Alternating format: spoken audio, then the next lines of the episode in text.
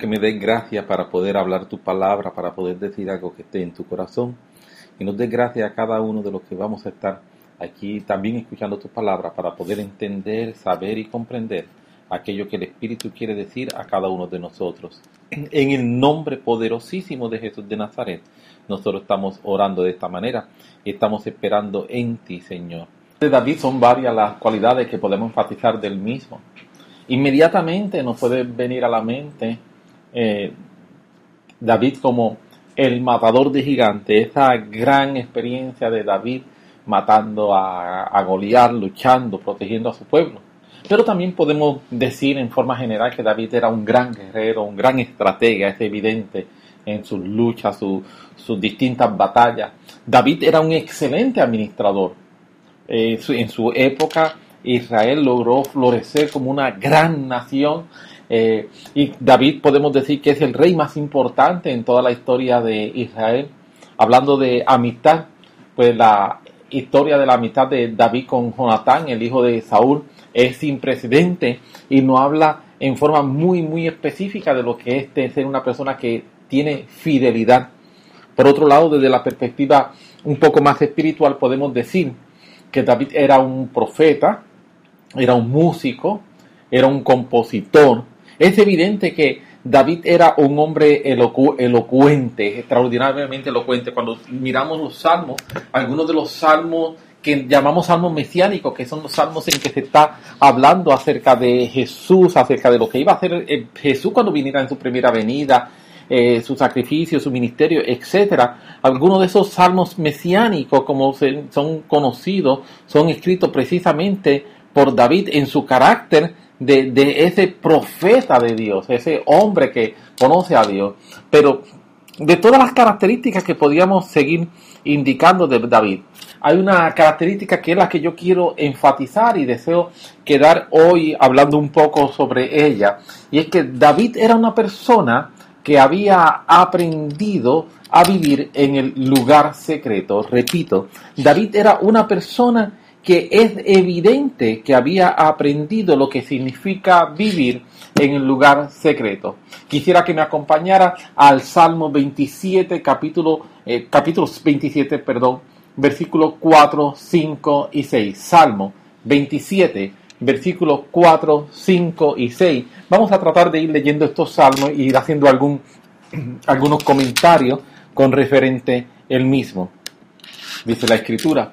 Una cosa he demandado a Jehová, y esta buscaré, que esté yo en la casa de Jehová todos los días de mi vida para contemplar la hermosura de Jehová y para inquirir en su templo. Versículo 5. Porque Él me esconderá en su tabernáculo en el día del mal. Me ocultará en lo reservado de su morada. Sobre una roca me pondrá en alto. Luego levantará mi cabeza sobre mis enemigos que me rodean, y yo sacrificaré en su tabernáculo sacrificios de júbilo, cantaré y entonaré alabanzas a Jehová. La Biblia nos dice en este pasaje que acabamos de leer que David está demandando algo a Jehová. La palabra que se utiliza en el original hebreo y que se traduce por demandar implica solicitar enfáticamente algo. En otras palabras, David no solamente estaba orando porque Dios le diera este, lo que él buscaba, sino que lo estaba solicitando enfáticamente. David dice, yo estoy solicitando enfáticamente esto. Así que hay una realidad, algunas veces nosotros somos un poco tímidos en nuestras solicitudes a Dios. Hay cosas que necesitamos y pedimos y queremos, pero lo hacemos de una forma tímida. Dios, si tú quieres, Dios, si es tu voluntad. Señor, si tú no estás muy ocupado con tantos problemas que deben haber en la galaxia, en el universo, en los planetas, que no se vaya a estar saliendo eh, un, asteroide de, de órbita. Pero no, David no era así. David se acercaba al Señor y se acercó de una forma un poco, podríamos decir, un poco agresiva. Le está diciendo, una cosa he demandado a Jehová. Yo estoy demandando algo específico. David le está diciendo a Dios en el Salmo 27, te estoy solicitando enfáticamente hay algo. Hay algo que quiero, que necesito, y no hay manera de expresarte cuánto lo quiero, lo solicito enfáticamente, pero David no se quedaba ahí. No solamente la Biblia nos dice en este pasaje que acabamos de leer que él estaba demandando algo a Jehová. Dice que él lo estaba demandando enfáticamente, pero para demostrar cuán enfáticamente está haciendo en su solicitud, dice, yo estoy buscando eso que estoy pidiendo. Estoy buscando eso que estoy pidiendo. O sea que, por un lado, David tiene dos elementos. Es la responsabilidad de demandar, de pedir enfáticamente, pero también su responsabilidad de buscar.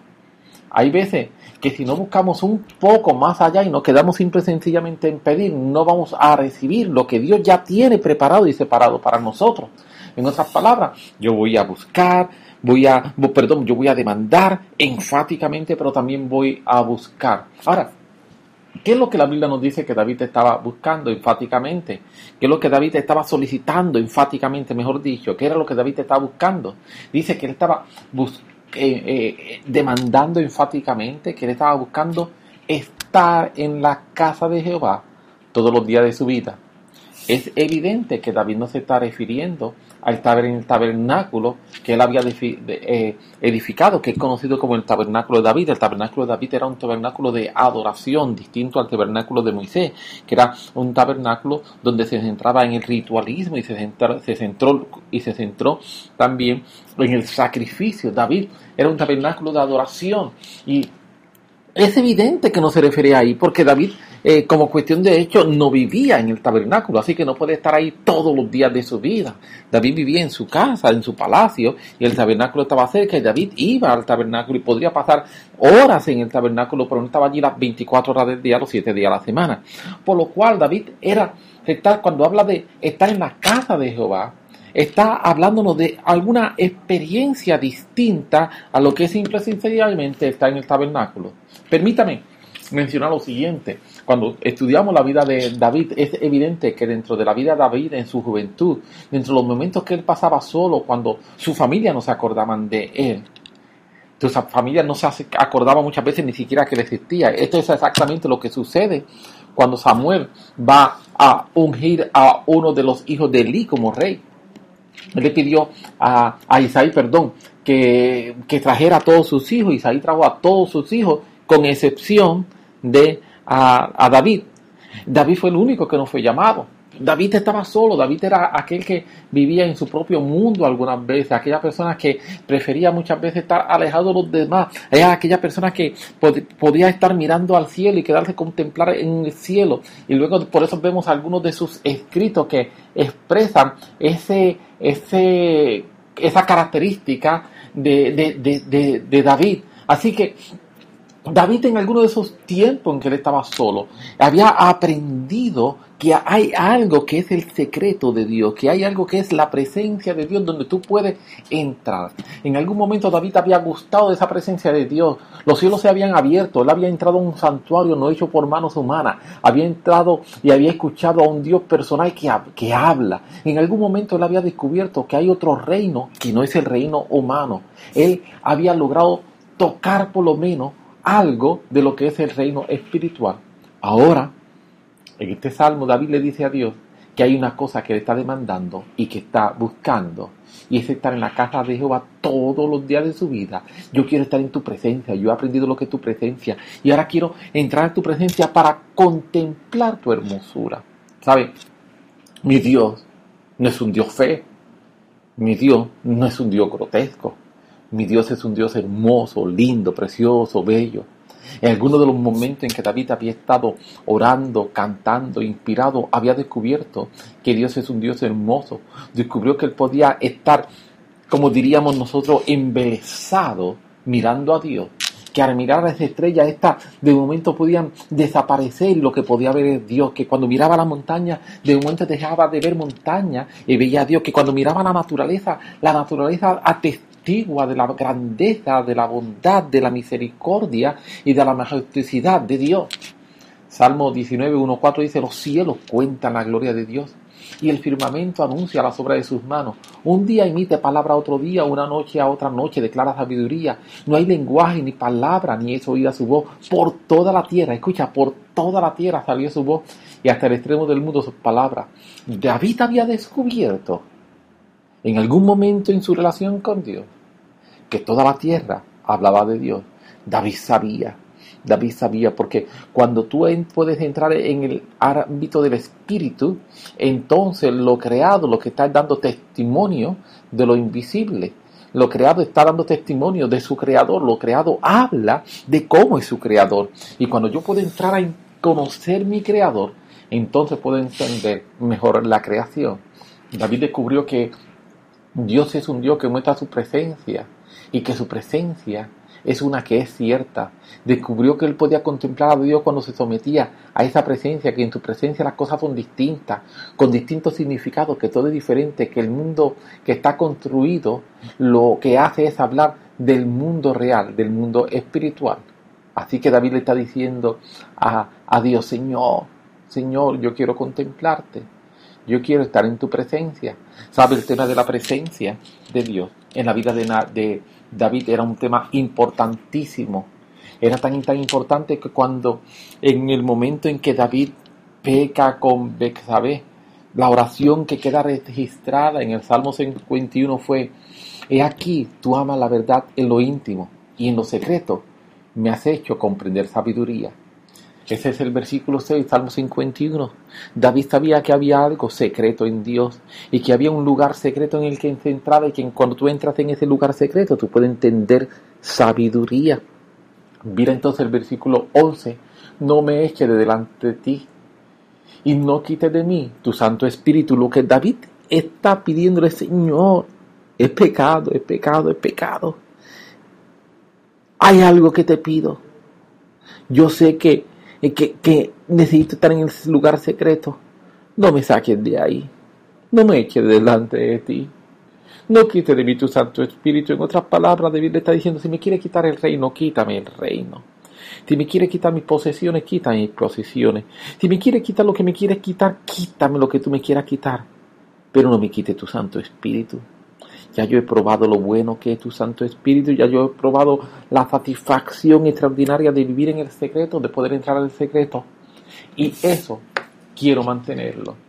Él había descubierto que dentro de todas las cosas que hay hay algo que se llama intimidad con Dios. Y que esa intimidad con Dios vale más que cualquier otra cosa. David valoraba la presencia de Dios en su vida, por lo cual su oración no era no me eche de delante de ti. Luego, seguimos en el Salmo 27. Nos dice que él iba a hacer dos cosas. Primeramente deseaba contemplar la hermosura de Jehová. Lo segundo era inquirir.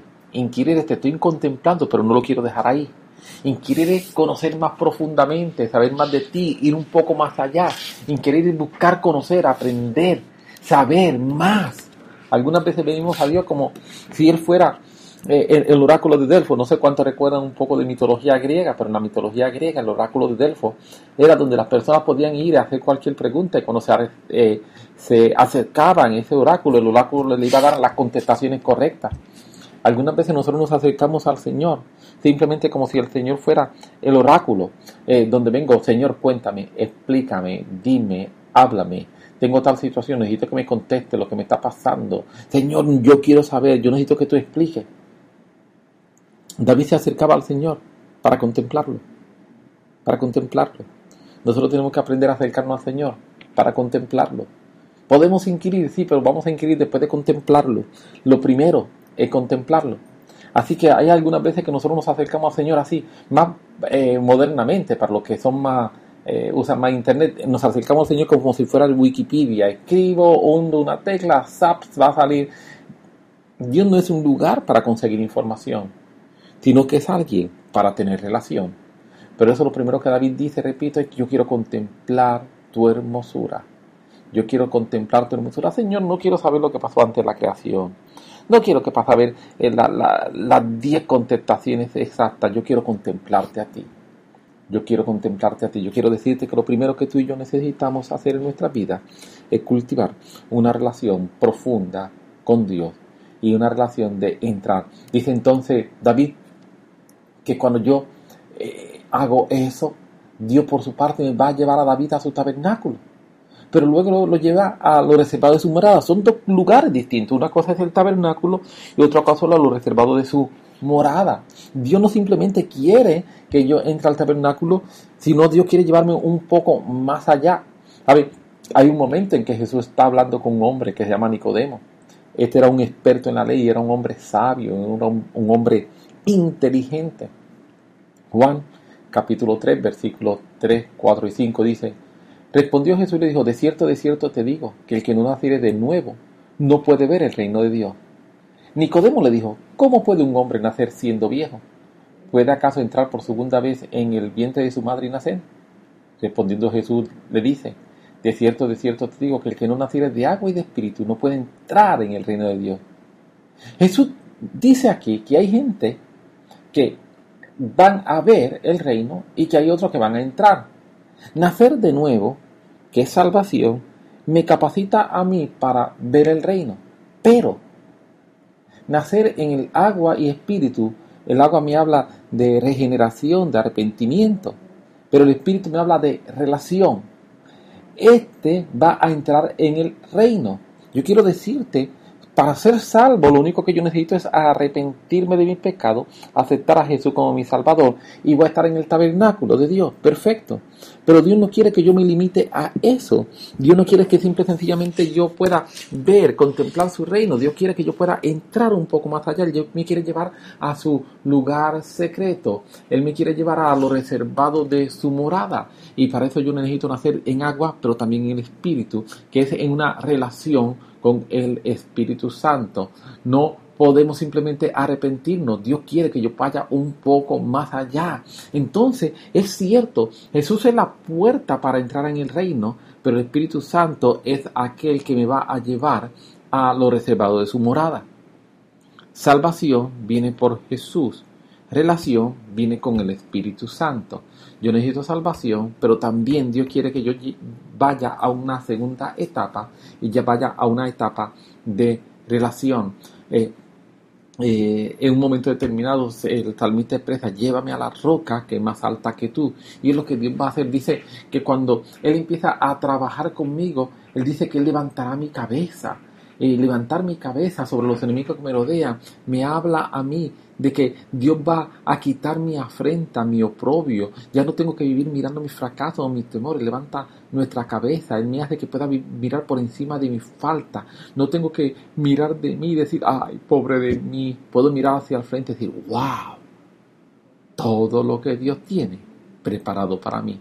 Repito, Él levanta mi cabeza para que ya yo no viva en vergüenza, no viva en temores. Y entonces lo otro que Dios hace es que me va Ah, me dice que me ha puesto en una roca más alta que Jesús. Y entonces, entonces, yo sacrificaré el tabernáculo en su sacrificio. Eh, eh, perdón, yo sacrificaré en su tabernáculo sacrificio de júbilo, cantaré y entonaré alabanza a Jehová.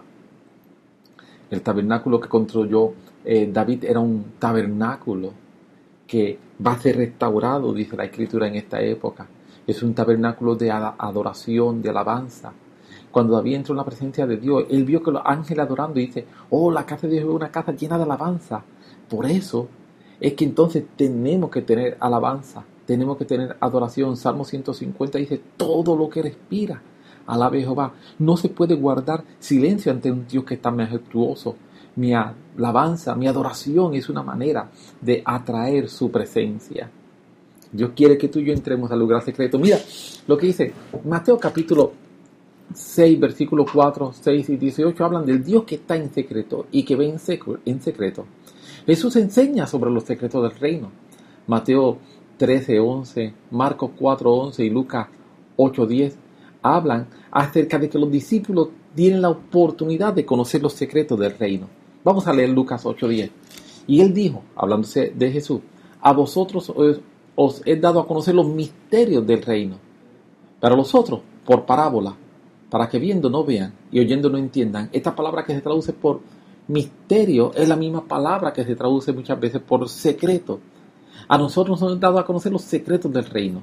Mira, luego, Pablo, hablando en Filipenses, dice, Filipenses capítulo 4, versículo 12, sé vivir humildemente y sé tener abundancia. En todo y por todo estoy enseñado, así para estar saciado como para tener hambre, así para tener abundancia como para tener necesidad. Cuando Pablo dice que en todo estoy enseñado en este versículo, en el original griego la palabra significa literalmente que he aprendido el secreto. Así que Pablo lo que está diciendo es, sé vivir humildemente y sé tener abundancia. En todo y por todo he aprendido el secreto, tanto para estar saciado como para tener hambre. Hay secretos en el reino que se aprenden. Luego de esto, que este es Filipenses 4:12, luego que tú aprendes el secreto del reino, que tú vives en intimidad, a que el que aprende secretos del reino es el que puede llegar a Filipenses 4:13 y decir, todo lo puedo en Cristo que me fortalece. Pero yo no puedo declarar, yo no puedo vivir como una realidad eh, real, vivencial, valga la redundancia en mi vida. Filipenses 4.13 de que todo lo puedo en Cristo que me fortalece. Si primero no he pasado por Filipenses 4.12 de que he aprendido el secreto hay secretos que son para aprender y son secretos que tienen que ver con la vida de reino. No hay manera de yo enfatizar que no puedo entrar en el lugar secreto mientras simplemente deseo quedarme en el lugar público. Por definición, uno excluye al otro. Dios nos está invitando. Dios nos está invitando a entrar al lugar secreto, a entrar en intimidad con Él. Él desea revelarse y tener una relación personal e íntima y estrecha con cada uno de nosotros. Pero para esto, repito, no podemos estar viviendo en el lugar público. Y no estoy hablando de vivir encerrado, enclaustrado, estoy diciendo que hay momentos en que nosotros tenemos que aprender a poder apagar lo que está fuera de nosotros y poder entrar a ese secreto que Dios nos está llamando. Padre, ayúdanos a vivir en el lugar secreto. Ayúdanos a entrar al lugar secreto contigo que pueda ser una gran experiencia de intimidad y relación. En el nombre de Jesús. Amén.